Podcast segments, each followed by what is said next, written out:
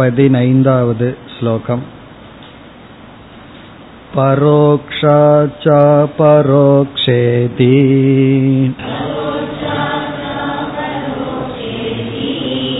विद्या द्वेता विचारजा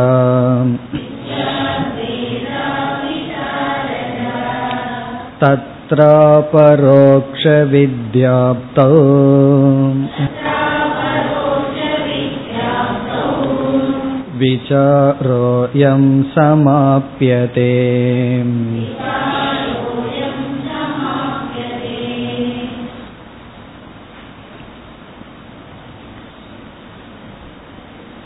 சென்ற வகுப்பில் பரோக்ஷ வித்யா அபரோக்ஷ வித்யா என்று இரண்டு வித்யா அடையும் வரை விசாரம் செய்ய வேண்டும் என்று பார்த்தோம். இந்த பதினைந்தாவது ஸ்லோகத்தில் எவ்வளவு காலம் விசாரம் தேவை என்ற கேள்விக்கு பரோக்ஷ ஞானம் அபரோக்ஷ ஞானம் வரும் வரை விசாரம் செய்ய வேண்டும் என்று பார்த்தோம். இந்த விஷயத்தில் பரோக்ஷ ஞானம் அபரோக்ஷ ஞானம் என்பது என்ன என்ற சந்தேகம் வரும்பொழுது அடுத்த ஸ்லோகத்தில் வித்யாரண்யர் விளக்கப் போகின்றார். அங்கு நாம் சில விசாரத்தை மேற்கொண்டோம். முதலில் நாம் அடைகின்ற அனைத்து அறிவையும் பராவித்யா அபராவித்யா என்று பிரிக்கின்றோம். அபராவித்யா என்றால் அனாத்ம வித்யா பராவித்யா என்றால் ஆத்ம வித்யா பிறகு அனாத்ம வித்யாவான அபரா வித்யாவில் எது பரோட்ச ஞானம் அபரோக்ஷ ஞானம் என்று பார்க்க வேண்டும். அப்படி பார்க்கையில் இந்திரியங்கள் வழியாக நாம் அடைவது அபரோக்ஷ ஞானம் ஒருவர் ஒரு இடத்தை பற்றியோ ஒரு பொருளை பற்றியோ சொல்லும் பொழுது அவரிடமிருந்து கேட்கும் பொழுது நமக்கு கிடைப்பது பரோட்ச ஞானம் இப்ப டெல்லி என்ற ஒரு ஊரை பற்றி ஒருவர் கூறினால் அந்த ஞானம் நமக்கு இருந்தால் அது பரோட்ச ஞானம். அங்கு சென்று பார்க்கும் பொழுது அபரோக்ஷ ஞானம். இது வந்து அனாத்ம விஷயத்தில். ஆத்ம விஷயத்தில் எது பரோட்ச ஞானம் அபரோக்ஷ ஞானம்? அதனுடைய பதிலைத்தான் அடுத்த ஸ்லோகத்தில் பார்க்க இருக்கின்றோம். இந்த இடத்தில் ஒரு முக்கியமான கருத்தை பார்க்க வேண்டும் என்று பார்த்தோம்.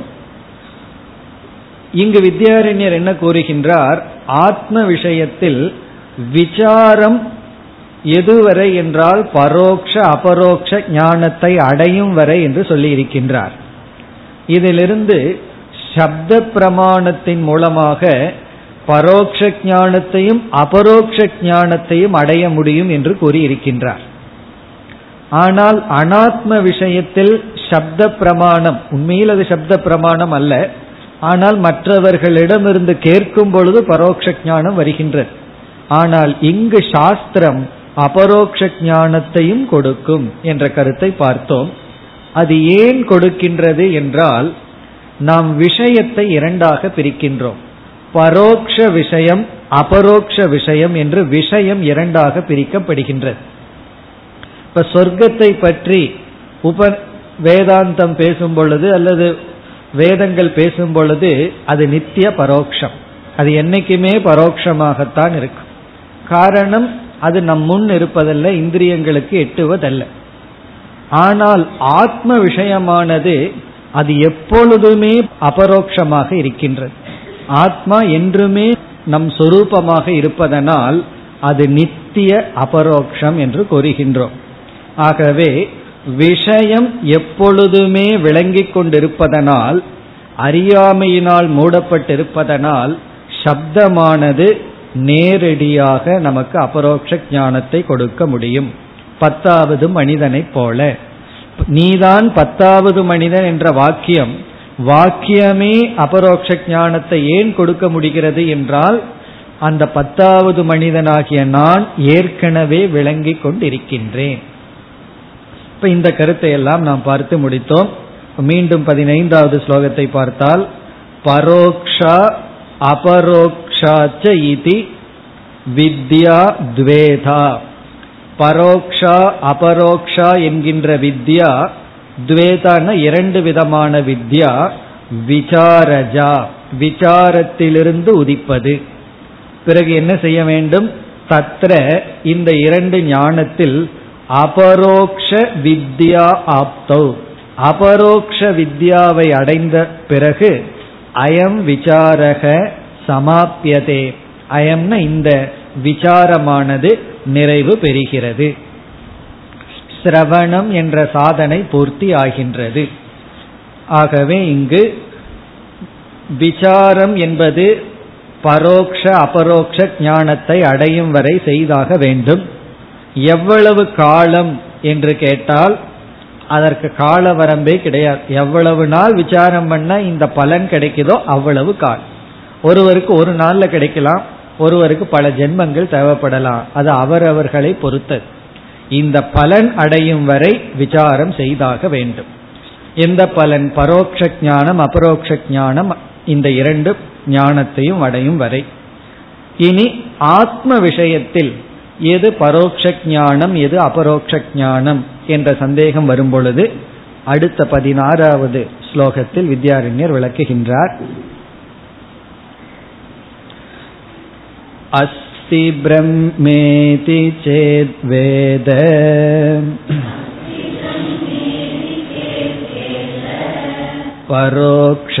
परोक्षज्ञानमेव तत्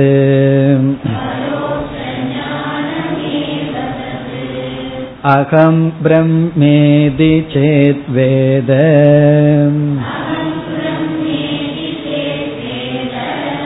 साक्षात्कारस उच्यते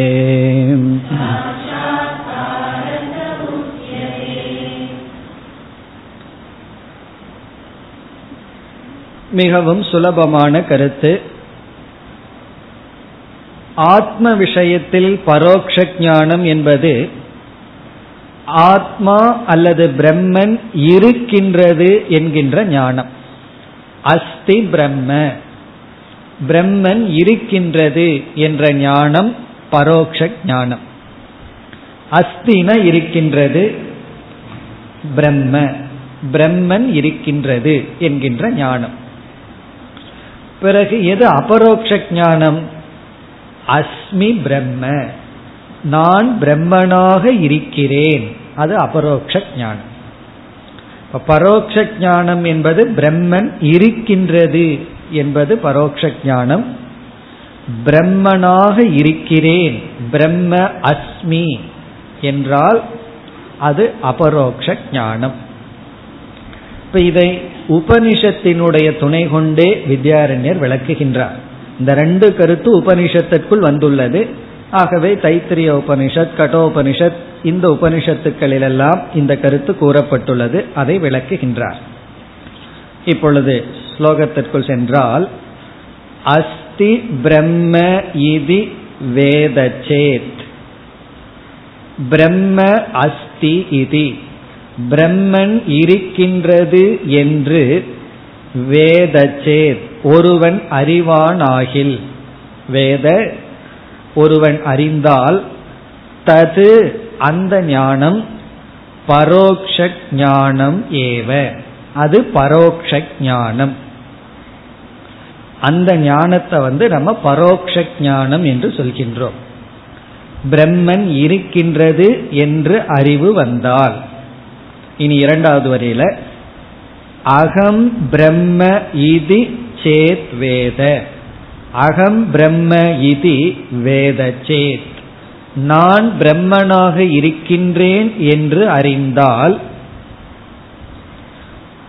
அகம் பிரம்மாஸ்மிங்கிற மகா வாக்கியத்தை குறிப்பிடுகின்றார். அகம் பிரம்ம என்று அறிந்தால் அது வந்து அபரோக்ஷ ஞானம். இந்த அபரோக்ஷ ஞானத்துக்கு இனி ஒரு சொல்லை இங்கு வித்யாரண்யர் பயன்படுத்துகிறார். அந்த சொல் சாட்சாத்காரக சக சாட்சாத்காரக உச்சியதே. அது சாட்சாத்காரம் என்று அழைக்கப்படுகிறது.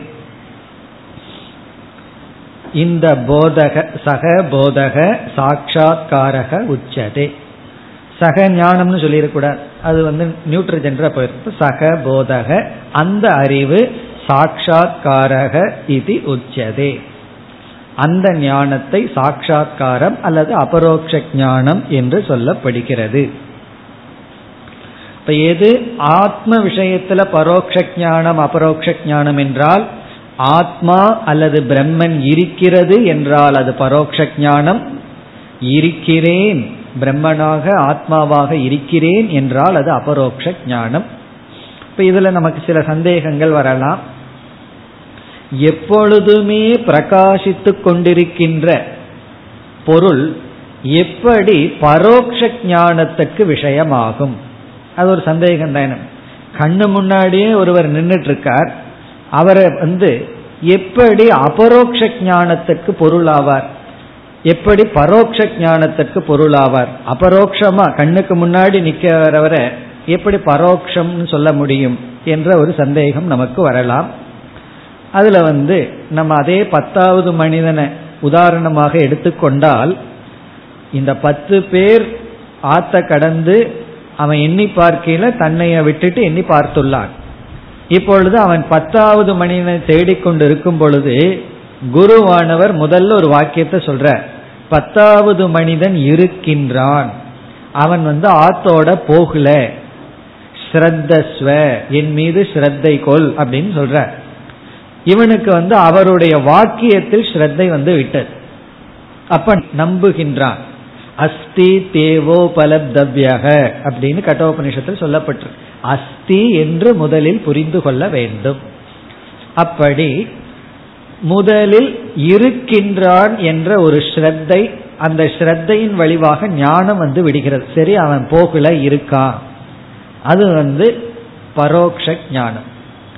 பிறகு நீதான் அந்த பத்தாவது மனிதன் என்று சொல்லும் பொழுது அபரோக்ஷ ஞானம்.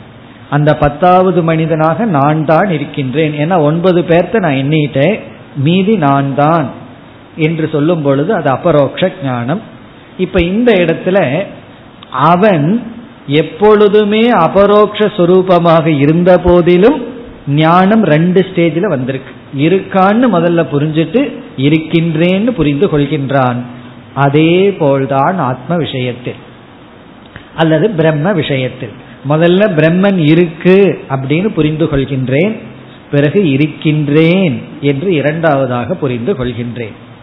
இப்ப பிரம்மத்தினுடைய சொரூபத்தை விளக்குகின்ற வாக்கியமெல்லாம் அவாந்தர வாக்கியம் என்று சொல்லப்படுகிறது. நித்தியம் பிரம்ம சத்தியம் பிரம்ம நிர்விகாரம் பிரம்ம. இப்படி எல்லாம் படிக்கும்போது நம்ம என்ன புரிஞ்சுக்கிறோம்? பிரம்மன் ஒன்று இருக்கு அது நித்தியமா இருக்கு மாற்றத்தை அடையாம இருக்கு பூர்ணமா இருக்குன்னு எங்கேயோ பரோட்சமா பிரம்மத்தை இருக்கிற மாதிரி புரிஞ்சுக்கிறோம். பிறகு எந்த வாக்கியம் இப்படிப்பட்ட பிரம்மன் துவம் நீ என்று சொல்கிறதோ அது மகா வாக்கியம். ஆகவே மகா வாக்கியத்திலிருந்து அபரோக்ஷ ஞானமும் அவாந்தர வாக்கியத்திலிருந்து பரோட்ச ஞானமும் நமக்கு கிடைக்கிறது.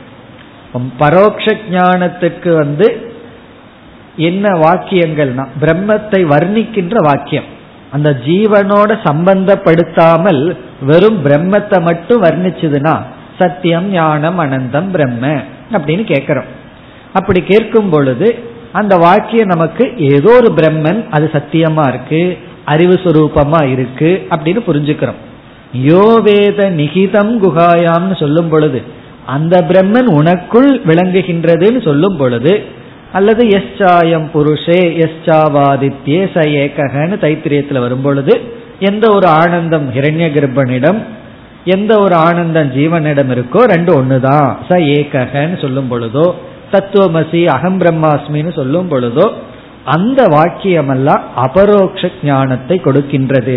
ஆகவே அகம் பிரம்மங்கிற அபரோக்ஷ ஞானத்தை கொடுப்பது மகா வாக்கியம் பிரம்ம அஸ்திங்கிற ஞானத்தை கொடுக்கிற வாக்கியம் அவாந்தர வாக்கியம்.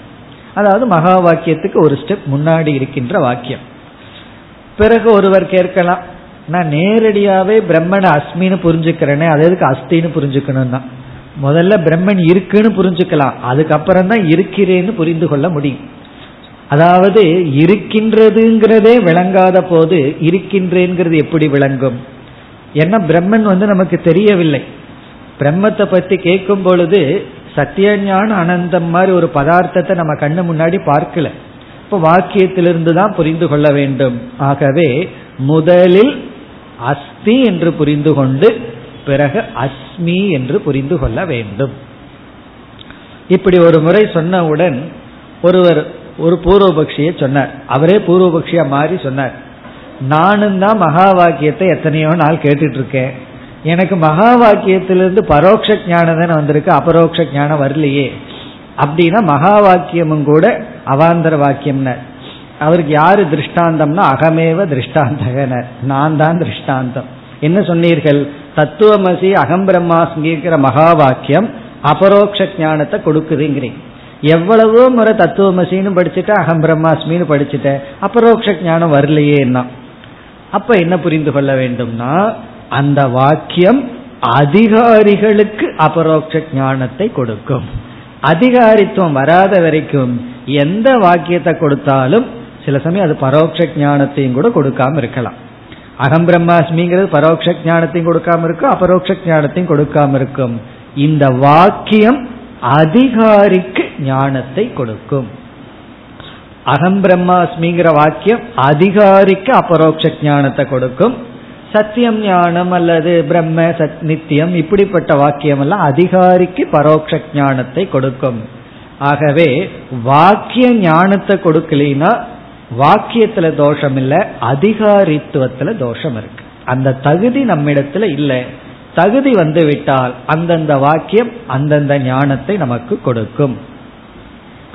இவ்விதம் முதல் ஸ்லோகத்தில் வித்யாரண்யர் ஆரம்பித்து சித்திர படத்தை எல்லாம் கூறி இனி அடுத்த ஸ்லோகத்தில் இந்த உதாகரணத்திலிருந்து ஆரம்பித்த விஷயத்தை முடிவுரை செய்கின்றார். முதலாவது ஸ்லோகத்தில் ஆரம்பித்து பதினேழாவது ஸ்லோகத்தில் முடிவுரை செய்து அடுத்த அதற்கு பிறகு வேறொரு டாபிக் ஆரம்பிக்கின்றார். ஆகவே நம்முடைய சித்திரப்பட திருஷ்டாந்தம் அதில் விசாரம் செய்ததை முடிவு செய்கின்றார் பதினேழாவது ஸ்லோகத்தில். தத் साक्षात्कारसिद्ध्यर्थम्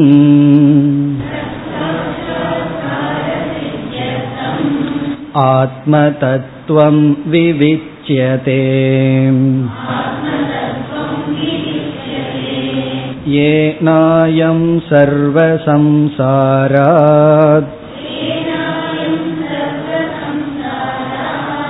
सद्य एव விமுச்சியதே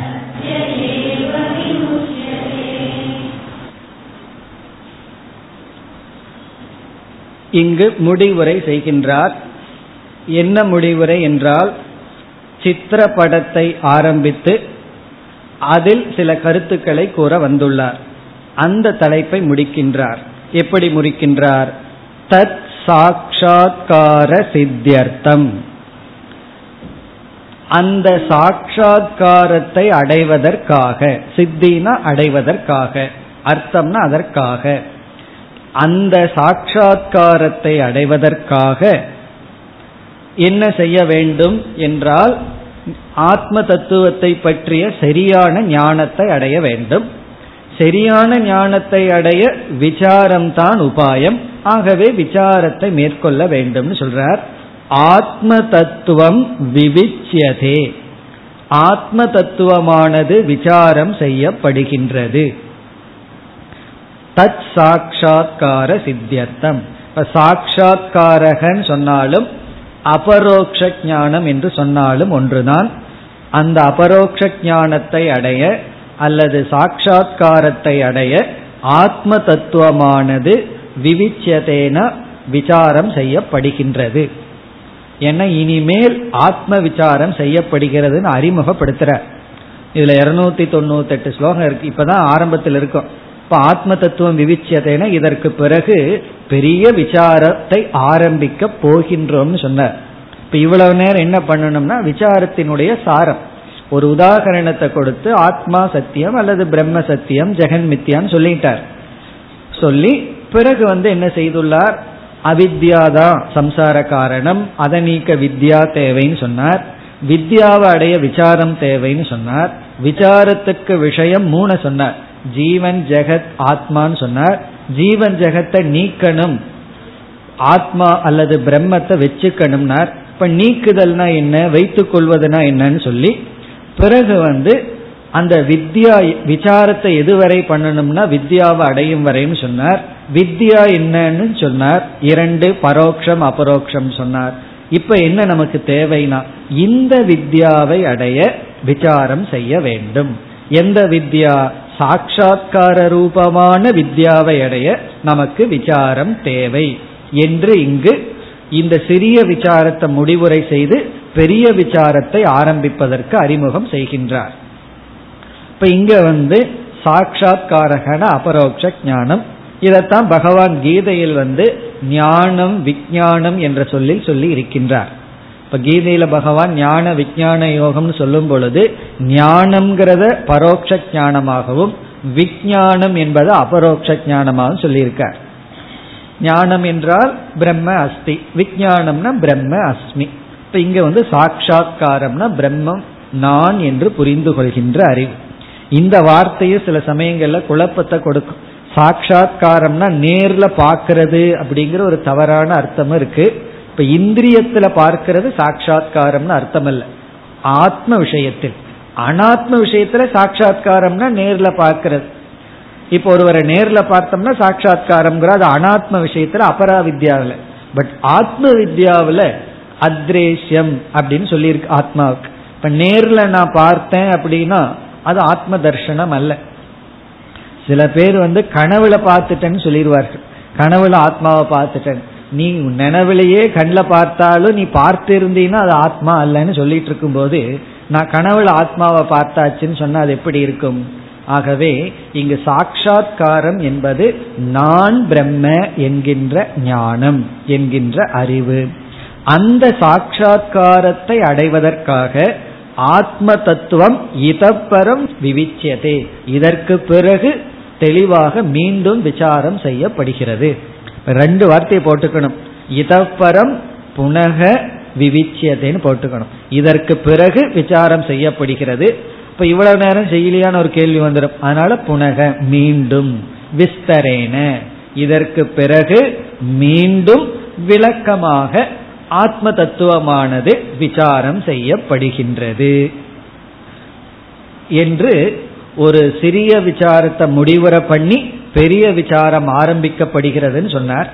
இரண்டாவது வரியில எதற்கு கஷ்டப்பட்டு பெரிய விசாரம் செய்கிறீர்கள்? இதோட நிறுத்திருக்கலாமே இந்த சாப்டர் முடிஞ்சிருக்குமே அப்படின்னு கேட்கும் பொழுது இந்த விசாரத்தினுடைய பலனை கூறுகின்றார் அது பலனை கொடுக்கிறது எதற்குனா பலனை வந்து சொல்வது வந்து நமக்கு உற்சாகத்தை ஊட்டுவதற்காக.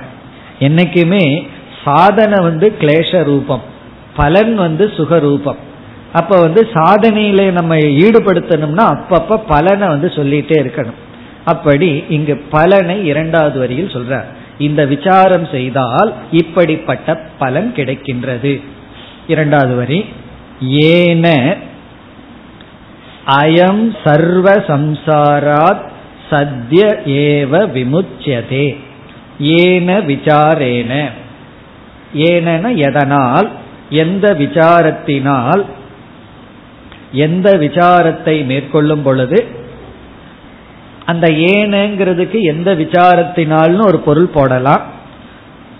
அப்ப நம்ம சேர்த்திக்கணும். எந்த விசாரத்தை செய்தா சாட்சா்காரம் கிடைக்கும்? அதனால். அல்லது டைரக்டாவே ஏன சாட்சா்காரேனு பொருள் சொல்லலாம். எந்த சாட்சா்காரத்தினால் இப்ப ஏன எந்த சாட்சா்காரத்தினால் அல்லது ஏன அபரோக்ஷ ஞானேன? எந்த அபரோக்ஷ ஞானத்தினால்?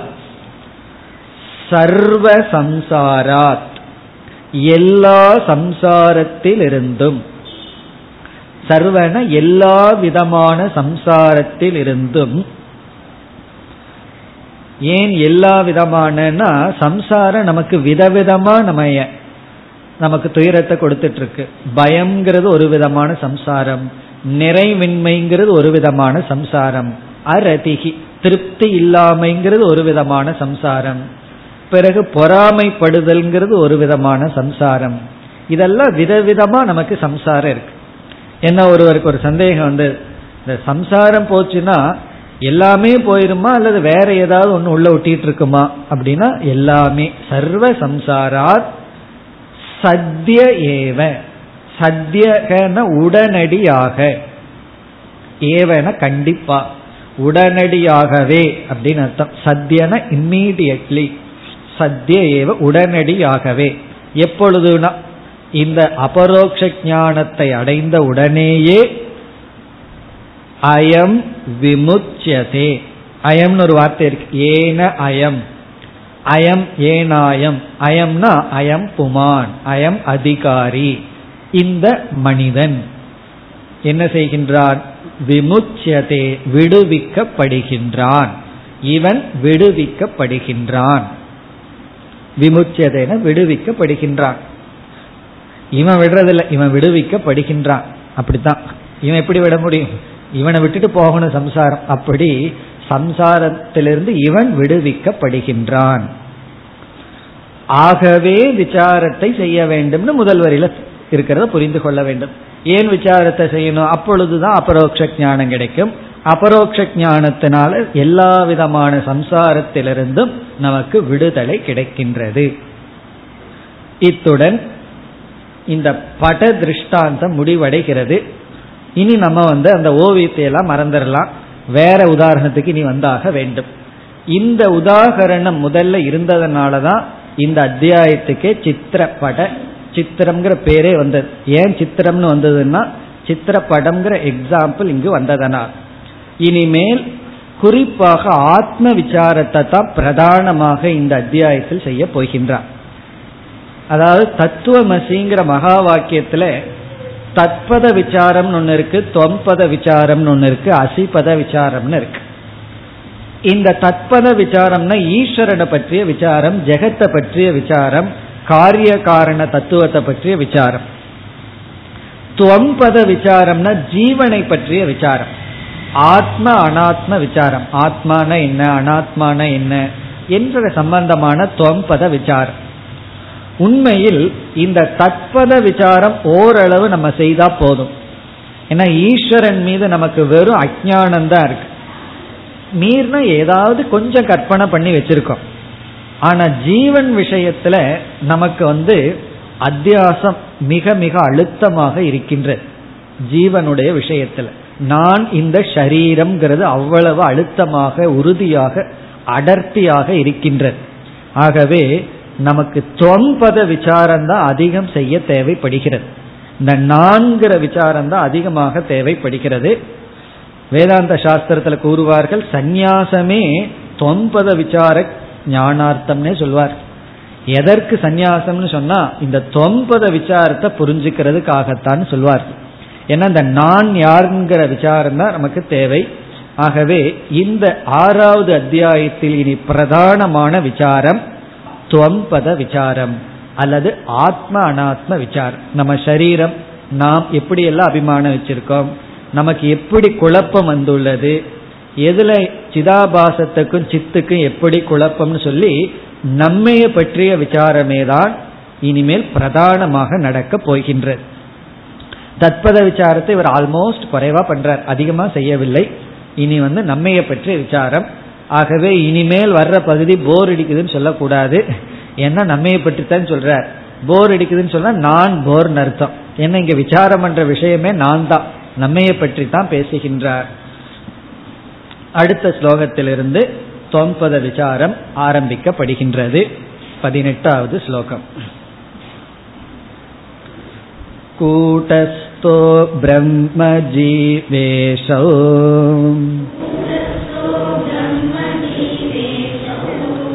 एवं चिच्चतुर्विधा गडाकाशमहाकाशो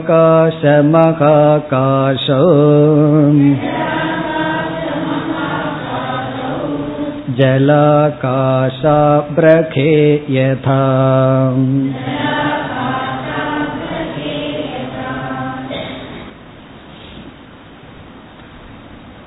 உதாகரணங்களை கொடுப்பதில் வித்யாரண்யர் தலை சிறந்தவர். அவராக சிந்திச்சு சிந்தித்து புதிய புதிய உதாகரணங்களை எல்லாம் நமக்கு கொடுப்பார். எப்படி சித்திரப்படத்தை உதாகரணமா அவர் கொடுத்தாரோ அதே போல முதலில் ஆகாசத்தை உதாகரணமாக இப்பொழுது கொடுக்க போகின்றார். ஆகாச திருஷ்டாந்தம் வரப்போகின்றது. அதை வைத்துக்கொண்டு ஜீவனுடைய உண்மையான சொரூபம் என்ன பொய்யான சொரூபம் என்ன என்று விளக்கப் போகின்றார். ஆகவே நமக்கு இப்பொழுது ஆகாச திருஷ்டாந்தம் வரப்போகிறது. சிந்திச்சோம்னா புரிஞ்சிடும். அதற்கு பிறகு அந்த ஆகாசத்துக்குள்ள எத்தனை விதமான ஆகாசம்ங்கிற விசாரம் எல்லாம் வரப்போகிறது. ஆகாசம்னா வெட்ட வெளி எது இடம் கொடுக்குதோ அது ஆகாசம். அவதாத்ரு ஆகாஷக அவதாத்ருனா ஸ்பேஸ் இடைவெளி அப்படின்னு சொல்ற எது? இடம் கொடுக்குதோ அது ஆகாசம் வெற்றிடம். அந்த ஆகாசத்தை உதாகரணமாக கொடுக்கின்றார். இங்கு நான்கு விதமான ஆகாசத்தை பேசுகின்றார். போர் நான்கு விதமான ஆகாசம். அந்த நான்கு விதமான ஆகாசத்தையும் பிறகு சம்பந்தப்படுத்த போகிறார். எது எதோடு ஒப்பிடப்படுகிறது அப்படின்னு. இப்ப இந்த ஸ்லோகத்தில் நான்கு விதமான ஆகாசமும் அறிமுகப்படுத்தப்படுகிறது. அது இரண்டாவது வரியில். முதல் வரியில ஒவ்வொரு ஆகாசமும் எதற்கு ஒப்பிடப்படுகிறதுங்கிறதையும் சொல்லிடுறார். பிறகு இருபத்தி ஓராவது ஸ்லோகம் வரை அந்த ஆகாசத்தை திருஷ்டாந்தத்தை விளக்கப் போகின்றார். அதற்கு பிறகு ஜீவஸ்வரூபத்தை விளக்குவார். ஜீவனிடம் எப்படி குழப்பம் வந்துள்ளது அப்படின்னு விளக்கி பிறகு எப்படியெல்லாம் தன்னை ஒருவர் தவறாக நினைத்து கொண்டிருக்கிறார்கள்னு விஸ்தாரமா கூற போகின்றார். இப்ப நம்ம என்ன செய்யலாம்? அந்த நான்கு ஆகாசம் என்ன? எது எதனுடன் ஒப்பிடப்படுகிறதுன்னு பார்த்துட்டோம்னா பிறகு நாம் இந்த ஸ்லோகத்திலிருந்து சுலபமாக செல்லலாம். இப்ப முதல் ஆகாசம் ஃபர்ஸ்ட் ஆகாசம் வந்து கடாகாசக. கடாகாசகிறது ஃபர்ஸ்ட் ஆகாசம். முதல்ல நாலு ஆகாசத்தை பார்த்துருவோம். பிறகு எந்தெந்த ஆகாசம் எதோடு ஒப்பிடப்படுகிறதுன்னு பார்ப்போம். முதல்ல கடாகாசக. இதெல்லாம் நம்ம தமிழ்லையோ இங்கிலீஷ்லயோ டிரான்ஸ்லேட் பண்ணா நல்லா இருக்காது. பானை ஆகாசம்னு சொல்லி ஆகணும். நம்ம கடாகாசம்னு வச்சுக்குவோம். ஆனா அதனுடைய அர்த்தத்தை புரிந்து கொள்வோம். கடா ஃபர்ஸ்ட் கடாகாசகன்னு சொன்னா நம்ம வந்து ஒரு பானையை பார்க்கிறோம். பானை செய்யப்படுகிறது. அந்த பானைக்குள்ள ஒன்றுமே கிடையாது. எதுவுமே ஊற்றி வைக்கப்படவில்லை பொருளும் கிடையாது தண்ணீரும் கிடையாது பாலும் இல்லை. அந்த பானையை பார்த்தோம்னு சொன்னோம். பானைக்குள்ள ஒரு வெற்றிடம் தோன்றுகிறது அல்லவா அந்த வெற்றிடத்துக்கு பேரு கடா காசக இப்ப கடா காசக இஸ் ஈக்வல் டு பானைக்குள் இருக்கின்ற வெற்றிடம். பாட் ஸ்பேஸ் பானைக்குள் இருக்கின்ற வெற்றிடம். அது எப்படி இருக்கும்னா பானையினுடைய சைஸை பொறுத்து. சின்ன பானையா இருந்தா சின்ன வெற்றிடம் பெரிய பானையா இருந்தா பெரிய வெற்றிடம். இப்ப பானை சிறியது பெரியதுங்கிறது பானைங்கிறது ஒரு களிமண்ணால் செய்யப்பட்ட ஒன்று. அந்த களிமண்ணால் செய்யப்பட்ட பானைங்கிறதுக்குள்ள இருக்கிற ஆகாசத்துக்கு பேரு கடாகாசக. இனி இரண்டாவது ஆகாசம் மகாகாசக. மகாகாசக. அது இரண்டாவது ஆகாசம் மகாகாசம்னு சொன்னா இப்ப பானை இருக்கு பானைக்குள்ள ஆகாசம் இருக்கு. அந்த பானைக்குள்ள இருக்கிற ஆகாசத்தை நமக்கு புரிகின்றது. இவ்வளவு ஆகாசம் இருக்கு இவ்வளவு ஸ்பேஸ் இருக்கு. அதனாலதான் சொல்றோம் இது வந்து ஒரு லிட்டர் ரெண்டு லிட்டர் இப்ப குக்கரே எடுத்துக்குவோமே. சொல்றோம் இல்லையா அஞ்சு லிட்டர் குக்கர் பத்து லிட்டர் குக்கர் ரெண்டு லிட்டர்னு சொன்னோம்னா என்ன அர்த்தம்? அந்த அளவுக்கு இடம் இருக்குன்னு அர்த்தம். அதே போல வந்து ஆகாசம் வந்து கடாகாசம்ங்கிறது பானைக்குள்ள இருக்கிறது. பிறகு அந்த பானைக்கு வெளியே பார்த்தோம்னா ஒரு பெரிய ஆகாசத்தை பார்க்கிறோம். அதுதான் மகாகாசக. மகாகாசகன பானைக்கு வெளியே இருக்கின்ற மற்ற ஆகாசம் மீதி ஸ்பேஸ் வரையறுக்கப்படாத ஆகாசம். மகாகாசக. கடாகாசகன பானைங்கிறதுக்குள்ள இருக்கிற ஆகாசம் மகாகாசகன பானைக்கு வெளியே இருக்கின்ற ஆகாசம். மகான பெரிய ஆகாசம்னு அர்த்தம். பெரிய ஆகாசம்னா இங்க அஞ்சு லிட்டரு பத்து லிட்டருன்னு சொல்ல முடியாது அந்த ஆகாசத்தை. இப்ப வெளியே இருக்கிற ஆகாசத்தினுடைய கெப்பாசிட்டி என்னன்னு சொன்னா நம்ம சொல்ல முடியுமோ? அஞ்சு லிட்டரு பத்து லிட்டருன்னு சொல்லி சொல்ல முடியாது. அது மகா காசக அதனாலதான் அஜெக்டிவ் எல்லாம் போட்டார். மகா காசகன பெரிய ஆகாசம். கடாகாசகன பானைக்குள் இருக்கிற ஸ்பேஸ் மகாகாசகன பானைக்கு வெளியே இருக்கின்ற ஆகாசம். இனி மூன்றாவது ஜலாகாசக. ஜலம் ஜலம்னா தண்ணீர். ஜலாகாசக. ஜலாகாசகன தண்ணீருக்குள் இருக்கின்ற ஆகாசம் தண்ணீரில் தெரிகின்ற ஆகாசம். ஜலாகாசக. இதனுடைய பொருள் என்ன என்றால் இப்பொழுது பானை பானைக்குள்ள தண்ணீரை நிறைச்சு வைக்கிறோம். தண்ணீரை நிறைச்சு வெட்ட வெளியில கொண்டு வந்து வைக்கின்றோம். அந்த தண்ணீரை வச்ச உடனே சூரிய ஒளி எல்லாம் இருக்கின்றது. அப்பொழுது அந்த தண்ணீருக்குள் தண்ணீரை நாம் பார்க்கின்றோம். அந்த தண்ணீருக்குள் என்ன தெரிகிறது என்றால் மேகம் நட்சத்திரங்கள் இவைகளெல்லாம் தெரியுது. அது மட்டுமா என்றால் அந்த தண்ணீருக்குள் வெளியே இருக்கின்ற ஆகாசமும் தெரிகின்றது இப்ப ஸ்பேஸே தண்ணியில ரிஃப்ளெக்ட் ஆகுது. அப்ப ஜலாகாசம்னா ஜலத்துக்குள் தெரிகின்ற பிரதிபிம்ப ஆகாசம். தண்ணீருக்குள் தெரிகின்ற பிரதிபிம்பிக்கின்ற ஆகாசம். நம்ம தண்ணீரை பார்த்தோம்னா தண்ணீருக்குள்ள என்ன தெரிகின்றது? மேகம் தெரியுது நட்சத்திரங்கள் தெரியும் அல்லது சூரியன் தெரியும் ஆகாசமும் தெரியும். பெருசா ஒரு பெரிய வெட்ட வெளியையும் நம்ம தண்ணீருக்குள்ள பார்க்கிறோம். அப்ப வந்து ஜலாகாசம் என்றால் தண்ணீருக்குள் தெரிகின்ற ஆகாசம். அது வந்து ரிஃப்ளெக்டட் பிரதிபிம்பம். அது ஒரிஜினல் கிடையாது. அது டூப்ளிகேட் ஆகாசம். அது உண்மையிலேயே தண்ணீருக்குள்ள பிரதிபிம்பிக்கின்ற ஆகாசம். இது வந்து மூன்றாவது ஆகாசம். இனி நான்காவது ஆகாசம். மேகாகாசக மேக ஆகாசக மேகாகாசக. மேகாகாசக அப்படின்னா அதையெல்லாம் இவர் விளக்க போகின்றார். இது நமக்கு புரியாம இருக்கிறதுனால ரெண்டு ஸ்லோகத்துல இந்த மேகாகாசத்தை விளக்க போகின்றார். அதாவது பானை வந்து சிறியதா இருக்கு. இப்ப சிறியதா இருக்கிற பானையில பானையினுடைய வாய் ரொம்ப சின்னதா இருக்கு. அதை கொண்டு வந்து ஸ்பேஸ்ல வெட்ட வெளியில ஒரு கிரவுண்ட்ல வச்சோம் அப்படின்னா அந்த பானைக்குள்ள இருக்கிற தண்ணீர் அந்த பானையில தண்ணீர் இருக்கின்றது. அந்த தண்ணீரை பார்த்தோம்னா நமக்கு எவ்வளவு ஸ்பேஸ் தெரியும்? கொஞ்சம் தான் ஸ்பேஸ் தெரியும். ஏன்னா அதனுடைய வாய் சிறியதா இருக்கு. சிறிய வாயில நம்ம பார்த்தோம் அப்படின்னா ஒரு டைரக்ஷன் இருக்கிற ஆகாசம் தெரியும். பிறகு நட்சத்திரங்கள் மேகம் இதெல்லாம் தெரியும். அது வந்து ஜலாகாசம்னு பார்த்துட்டோம். மேகாகாசம்னா மழை கொடுக்கின்ற மேகம் இருக்கின்ற ரெயினை கொடுக்கிற கிளவுடு சில கிளவுட் எல்லாம் இருக்கு அது பார்த்தா டஸ்ட் மாதிரி இருக்கு அதல்ல மழை கொடுக்கின்ற கரிய மேகம் இருக்கின்ற. அந்த மேகம் வந்து எதனால் ஆனது என்றால் நீர் துளிகளால் ஆனது. அந்த மேகமெல்லாம் நீர் துளிகளால் ஆனது. காரணம் என்னன்னா அந்த மேகம் தான் நமக்கு மழையாக வர போகின்றது அந்த நீர் துளிகள் வந்து எதனாலும் மூடப்படவில்லை. இப்ப பானை இருக்குன்னா பானை வந்து மூடப்பட்டிருக்கு வாய் சின்னதா இருக்கு.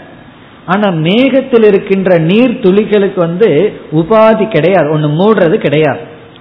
அப்போ அந்த நீர் துளிகளுக்குள்ளேயும் ஆகாசத்தினுடைய பிரதிபிம்பம் இருக்கும் அல்லவா? அந்த ஆகாசம்.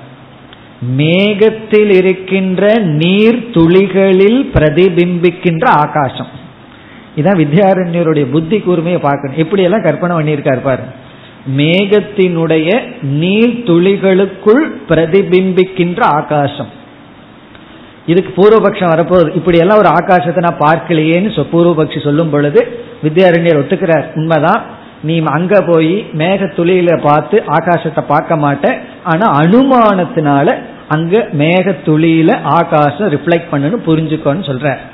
ஆகவே இந்த எக்ஸாம்பிளே கொஞ்சம் வேகா இருக்கு. நம்ம பார்க்க முடியாதான் இருந்தாலும் அது அனுமானத்துல புரிஞ்சுக்கோன்னு சொல்ற. இப்ப மேகம் இருக்கு. மேகம் வந்து நீர் துளிகளால் ஆனது. அந்த நீர் துளிகளுக்குள் ஆகாசம் ரிஃப்ளெக்ட் தான் ஆகணும்.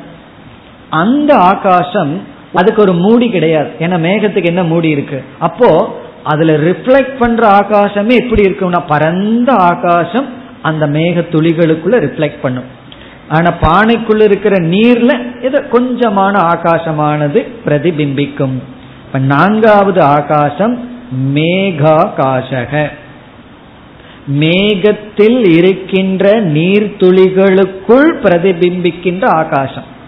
அதான் மேகாகாசம். அது கொஞ்சம் கவனமா புரிஞ்சுக்கணும். மேகத்தில் இருக்கிற ஆகாசம்னா என்ன அர்த்தம்னா ஆகாசம் மேகம்னு ஒன்று இருக்கு அதுக்குள்ள இருக்கிற ஆகாசம்னு என்ன அர்த்தம்? மேகம் இஸ் ஈக்குவல் டு நீர்த்துளிகள். நீர்த்துளிகளுக்குள்ள ஒரு ஆகாசமானது ரிஃப்ளெக்ட் ஆயிட்டு இருக்கு பிரதிபிம்பித்து கொண்டிருக்கின்றது. அந்த ஆகாசம் நான்காவதான ஆகாசம். இந்த நான்கு ஆகாசமும் புரிந்து விட்டால் இனி எந்த ஆகாசத்தை எதோட சேர்த்துறாருன்னு இப்பொழுது பார்ப்போம். மீண்டும் இனி வரிசையா வருவோம். முதலில் கடாகாசக. கடாகாசத்தை எதற்கு உபமானமாக கொடுக்கின்றார் என்றால் ஜீவனுடைய லட்சியார்த்தமான ஆத்மஸ்வரூபம். ஜீவாத்மா நான் என்ற சொல்லினுடைய லட்சியார்த்தமான சுத்த ஆத்மா தூய்மையான ஆத்மா அந்த ஆத்மாவுக்கு இங்கு வித்யாரண்யர் கூட்டஸ்தன் என்ற பெயரை கொடுக்கின்றார். கூட்டஸ்தக. அப்படின்னா ஜீவனுடைய சொரூபம். இப்ப நான் நான் சொல்லிட்டு இருக்கேன் என்னுடைய உண்மையான சொரூபம் என்னவோ அதாவது ஆத்மா சச்சிதானந்த சொரூபமான ஆத்மா அந்த ஆத்மாவை வந்து கடாகாசத்திற்கு உவமையாக கூறுகின்றார். ஜீவனிடம் இருக்கின்ற உண்மையான சைத்தன்ய சொரூபம். அத கூட்டஸ்தக. நிருபாதிக சைத்தன்யம் நிர்குண சைத்தன்யம். அதாவது ஒரிஜினல் சைத்தன்யம் பிம்ப சைத்தன்யம். சித் அல்லது சைத்தன்யம். யாரு? ஜீவனிடம் இருக்கின்ற ஒரிஜினல் சைத்தன்யம். அது எதற்கு உதாரணம் கடாகாசக. அதாவது ஆகாசம் இருக்கு. ஆகாசத்தை யாருனாலும் வரையறுக்க முடியாது. ஆனா ஒரு பானை உருவானவுடன் ஏதோ ஆகாசம் குறுகி இருக்கிறதாக சின்னதா இருக்கிறதாக ஒரு தோற்றம் வருகிறது. அது உண்மையிலேயே ஆகாசம் வரையறுக்கப்படவில்லை அப்படி இருக்கிறது போல ஒரு காட்சி தோற்றம். ஆனா உள்ள இருக்கிறது ஒரிஜினல் ஆகாசம் தான் பூர்ணமான பிளவுபடாத ஆகாசம் தான் பானைக்குள்ளே இருக்கு. அதே போல பானைங்கிறது ஜீவனுடைய சரீரம். நம்மளுடைய உடம்பு தான் பானை.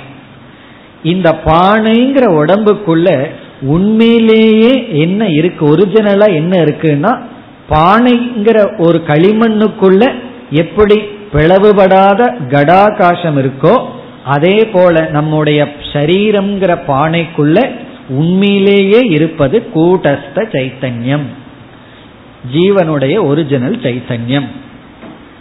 இனி இரண்டாவது மகாகாசகன் சொன்னோம். மகாகாசகன வெளியே இருக்கின்ற ஆகாசம். பானையை தவிர மற்ற இடங்கள்ல இருக்கின்ற ஆகாசம். அது வந்து பிரம்ம சைத்தன்யம். பிரம்ம பரமாத்மா. இந்த பிரம்ம சைத்தன்யம் யாருன்னா ஈஸ்வரனுடைய சொரூபம். ஈஸ்வரன் சொல்லும் பொழுது சமஷ்டிங்கிறோம். அதனுடைய உண்மையான சொரூபம் என்னன்னா பிரம்மன்னு சொல்லுவோம். ஆகவே பரமாத்மா அல்லது பரபிரம்ம மகாகாசக பரபிரம்ம மகாகாசக பிறகு மூன்றாவது. மூன்றாவது என்ன ஆகாசம் ஞாபகம் இருக்கோ? ஜலாகாசம் ஜலாகாசம்ங்கிறது என்ன? பானை. பானைக்குள்ள தண்ணீர். அந்த தண்ணீருக்குள் பிரதிபிம்பிக்கின்ற ஆகாசம். தண்ணீருக்குள்ள ரிஃப்ளெக்ட் ஆகிற ஆகாசம். அதுதான் ஜலாகாசம்.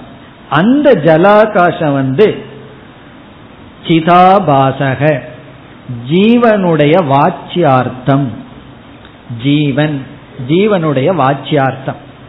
ஜீவன் ஜீவன் நான் நான் சொல்லும் போது அஜான காலத்துல என்ன நான் என்னன்னு புரிஞ்சுக்கிறேன். அதுதான்.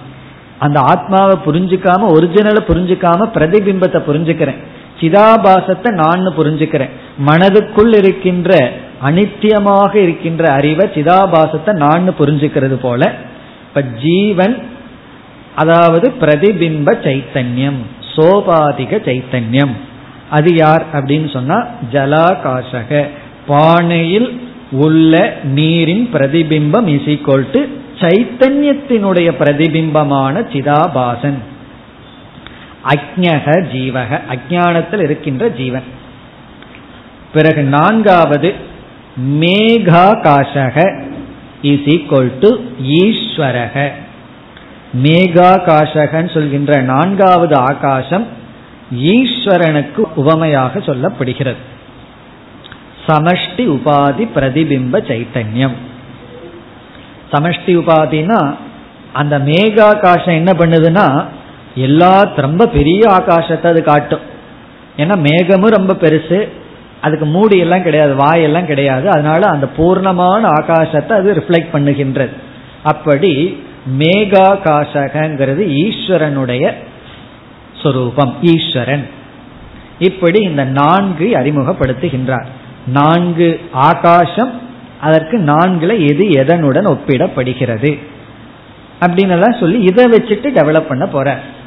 இதுல வந்து எப்படி சொல்ல போறாருன்னா நம்ம பானை இருக்கு பானையில வந்து ஆகாசம் இருக்கு. அதான் கடாகாசம் ஒரிஜினல் ஆகாசம். தண்ணீரை விட்டுட்டோம். தண்ணீரை விட்டுட்டு வெளியே இருந்து பார்க்கும்போது அதுக்குள்ள ஒரு ஆகாசத்தை பார்த்து ரசிச்சுட்டு இருக்கோம். இப்ப என்ன சொல்ல போறார் வித்யாரண்யர்? இந்த உதாரணம் எல்லாம் எதற்காக? எந்த மைய கருத்துக்காகன்னு சொன்னா நாம் என்ன செய்துட்டோம்? பானையில தண்ணீரை நிரப்பி தண்ணீரில் இருக்கிற ஆகாசத்தை வேடிக்கை பார்க்க ஆரம்பிச்சு எதை மறந்துட்டோம் அப்படின்னா எந்த ஆகாசம் தண்ணீருக்கே இடம் கொடுத்ததோ அந்த ஆகாசத்தை மறந்துட்டோம்னு சொல்ல போற இப்ப வேடிக்கை பார்க்க ஆரம்பிச்சது எதுன்னு தண்ணீரில் இருக்கிற ஆகாசத்தை வேடிக்கை பார்த்து ரசிச்சிட்டு இருக்கோம்.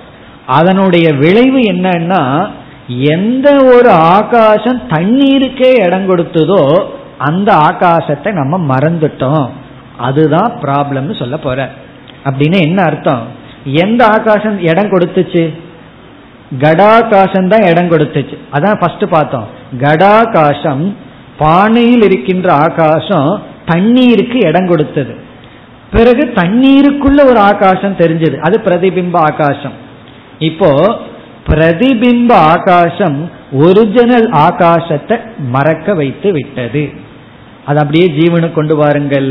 பிரதிபிம்ப சைத்தன்யம் ஒரிஜினல் சைத்தன்யத்தை நமக்கு தெரியாமல் மறைத்து விட்டது.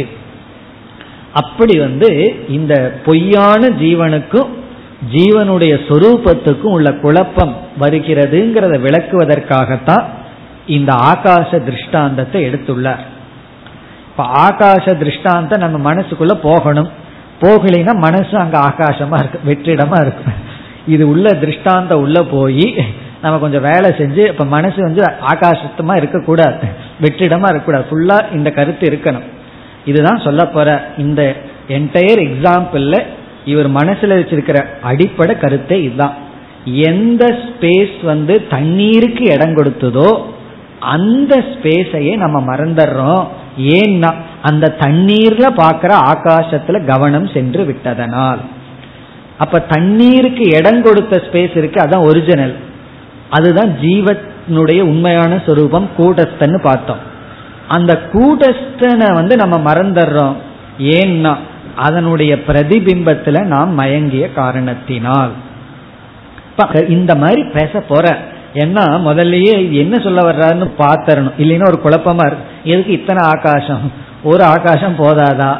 அப்படின்னு சந்தேகம் நமக்கு வரும். இப்படி இப்ப இந்த ஸ்லோகத்துல நான்கு ஆகாசங்களும் நான்கு ஆகாசத்துல எது குறிப்பிடப்படுகிறதுன்னு சொல்ற இப்ப முதல் வரிக்கு போவோம். கூட்டஸ்தக முதல் சொல். கூட்டஸ்தக. கூட்டஸ்தங்கிறது யார்? ஜீவனுடைய உண்மையான சொரூபம். இந்த கூட்டஸ்தகங்கிற சொல்லுக்கு லட்சணம் கொடுக்க போகின்றார்.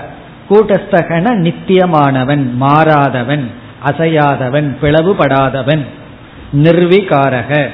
கூட்டஸ்தகன ஜீவனுடைய சொரூப சைத்தன்யம். இரண்டாவது சொல் பிரம்ம. பிரம்மங்கிறது ஈஸ்வரனுடைய சொரூப சைத்தன்யம். பரமாத்மா சத்தியம் ஞானம் அனந்தம். நிர்விகாரமான பிரம்ம. மூன்றாவது ஜீவேஷவ் இதுல மூணு நாலு அடங்குது. மூணாவது ஜீவன் நான்காவது ஈஷக ஈஸ்வரன். ஜீவேஷம்னு சேர்ந்து போட்டிருக்கார். அது ஏன் சேர்ந்து போட்டார்னா அப்பதான் ஸ்லோகம் கரெக்டா வரும். அதற்காக சேர்ந்து போட்டிருக்கார். ஜீவேஷம்னா ஜீவகங்கிறது மூன்றாவது தத்துவம் ஈஷகங்கிறது நான்காவது தத்துவம். அப்ப கூட்டஸ்தன் பிரம்ம ஜீவ ஈஷக. இப்ப இந்த நான்குல எந்தெந்த பேரிங் கனெக்ட் பண்ணணும்? ஜீவக கூட்டஸ்தக. ஜீவன் சொன்னா இந்த இடத்துல சம்சாரி வாச்சியார்த்தம். கூட்டஸ்தன்னா அந்த ஜீவனுடைய சொரூபம். ஈஸ்வரன் சொன்னா தத்பதத்தினுடைய வாச்சியார்த்தம். பிரம்மன் அந்த ஈஸ்வரனுடைய சொரூபம். சமஷ்டி உபாதியோட சேர்ந்து பார்த்தா ஈஸ்வரன் உபாதியை நீக்கி பார்த்தா பிரம்மன். அப்ப ஈஸ்வரன் பிரம்மன் ஜீவன் கூட்டஸ்தன். அப்படி நம்ம பேர் எடுத்துக்கணும். இப்போ ஜீவ ஈஸ்வர ஐக்கியம்னு நம்ம சொல்றோம். ஜீவ ஈஸ்வர ஐக்கியம்னு சொல்லும்போது என்ன புரிஞ்சுக்கிறோம்? முதல்ல என்ன சொல்லுவோம்? ஜீவன் காரியம் ஈஸ்வரன் காரணம்னு சொல்லுவோம். ஜீவன் கர்ம பலத்தை அனுபவிப்பறவன் ஈஸ்வரன் கர்ம பலத்தை கொடுப்பவர்னு சொல்லுவோம். அப்போ ஜீவன்கிறவன் சம்சாரி ஈஸ்வரன்கிறவர் அசம்சாரிங்கிற அர்த்தத்துல சொல்றோம். பிறகு ஜீவ ஈஸ்வர ஐக்கியம்னு சொல்லும்போது எந்த அர்த்தத்துல சொல்றோம்? ஜீவனுடைய சொரூபம் சைத்தன்யம் ஈஸ்வரனுடைய சொரூபம் பிரம்ம சைத்தன்யம். அந்த அடிப்படையில ஜீவ ஈஸ்வர ஐக்கியம்னு சொல்லுவோம். அப்ப ஜீவன்னா கூட்டஸ்தன் ஈஸ்வரன்னா பிரம்ம ஐக்கியம்னு சொல்லுவோம். அப்படி இங்க கூட்டஸ்தகனா ஒரிஜினல் ஜீவனுடைய ஒரிஜினல் சொரூபம் ஜீவன் சொன்னா சம்சாரியா இருக்கிற பிரதிபிம்பம் ஈஸ்வரன் சொன்னா சமஷ்டி உபாதி மாயையுடன் கூடிய தத்துவம் பிரம்மன்னா ஆதாரமான தத்துவம். இதி ஏவம். இதி ஏவம்னா இவ்விதம். நம்ம படிக்கும்போது இதியை முழுங்கிட்டு தான் படிக்க வேண்டியதா இருந்தது. ஏவம் சித் சதுருதான் படித்தோம் ஆனால் இதிங்கிற சொல்ல இருக்கு. இதி ஏவம் இந்த விதமான சித் சதுர்விதா. சைத்தன்யம் நான்காக வர்ணிக்கப்பட்டுள்ளது. சதுர்விதா அஸ்தி. சதுர்விதான நான்கு விதமாக. எதுனா சித் சைத்தன்யம். ஒரே ஒரு சைத்தன்யம் நான்கு விதமாக இவ்விதம் இருக்கிறது. கூட்டஸ்த சைத்தன்யம் பிரம்ம சைத்தன்யம் ஜீவ சைத்தன்யம் ஈஸ்வர சைத்தன்யம். அப்போ சித் என்கின்ற சைத்தன்யம் நான்கு விதமாக இருக்கிறது. அந்த சைத்தன்யம் தான் இங்க ஆகாசத்துக்கு எக்ஸாம்பிள் அப்ப சித் இஸ் ஈக்வல் டு ஆகாசம். அப்ப ஆகாசம் எப்படி நான்கு விதம்? இரண்டாவது வரைக்கும் வந்தால் கடாகாச. அது முதல் ஆகாசம். அது அப்படியே கூட்டஸ்தனோட ஈக்குவல் டு போட்டுக்கணும். அங்க வரிசையா அந்த ஆர்டர்லயே இங்கேயும் சொல்ற ஆர்டரை மாத்தல. கூட்டஸ்தகன் முதல்ல சொன்னார். அந்த கூட்டஸ்தனுக்கு எக்ஸாம்பிள் வந்து கடாகாசக. பானைக்குள் இருக்கின்ற ஆகாசம். பிறகு மகாகாசக அதையும் சேர்ந்து சொல்லிட்டார் கடாகாச மகாகாசோ பிரிச்சோம்னா மகாகாசக அது பிரம்மத்துக்கு எக்ஸாம்பிள் மகாகாசக இஸ் ஈக்வல் டு பிரம்ம. மூன்றாவது ஜலாகாச அது வந்து ஜீவன். ஜலாகாசகன ஜீவன். பானைக்குள் இருக்கின்ற தண்ணீரில் தெரிகின்ற ஆகாசம். பிறகு நம்ம மேகாகாசகன்னு பார்த்தோம். மேகம்ங்கிறதுக்கு இனி ஒரு சமஸ்கிருத சொல் அப்ரம். அப்ரம் அப்படிங்கிறது இனி ஒரு சமஸ்கிருத சொல். ஆகாசத்துக்கு இனி ஒரு சமஸ்கிருத சொல் க கம். அப்போ க அப்படின்னா ஆகாசம் அர்த்தம். கம் அப்படிங்கிறது இனி ஒரு சொல். அப்போ அப்ரகம் அப்படின்னு என்ன அர்த்தம்? அப்ரண மேகம். க அப்படின்னா ஆகாசம். அப்ரக அப்படின்னா மேகத்தில் இருக்கின்ற ஆகாசம். அதான் கடைசியா பார்த்தா அப்ரகே. ஜலாகாஷாப்ரகே. அப்ரகம்னு பிரித்து புரிந்து கொள்ள வேண்டும். அப்ரகம் அப்படின்னா அப்ரம்னா மேகம் மேகத்தில் இருக்கின்ற நீர்த்துளிகள் அதற்குள் பிரதிபிம்பிக்கின்ற ஆகாசம். அப்ரகம். ஜலாகாசம் ஜலாகாசக அப்ரகம் யதா. யதான ஜஸ்ட் எப்படி இந்த நாலு ஆகாசம் இருக்கோ இந்த அப்ரக ஆகாசம்ங்கிறது மேல சொன்ன ஈஷக ஈஸ்வரன். எப்படி ஆகாசக? யதா ஆகாசக சதுர்விதக சதுர்விதா ததா முதல் வரியில சித் சதுர்விதா. எப்படி ஆகாசம் நான்காக குறிப்பிடப்படுகிறதோ ததா அவ்விதம் சித்தானது இந்த நான்கு விதமாக குறிப்பிடப்படுகிறது. இனிமேல் வந்து இந்த எக்ஸாம்பிளே விளக்க போறார். ஏன்னா அது கொஞ்சம் புரியாத மாதிரி இருக்கே. அதனால உதாகரணத்தை விளக்கி பிறகு விசாரம் செய்ய போகின்றார். அடுத்த வகுப்பில் தொடர்வோம். ஓம் போர் நமத போர் நமிதம் போர் போர் நமுதச்சதேம் பூர்णस्य पूर्णमादाय पूर्णमेवावशिष्यते ॐ शान्ति शान्ति शान्तिः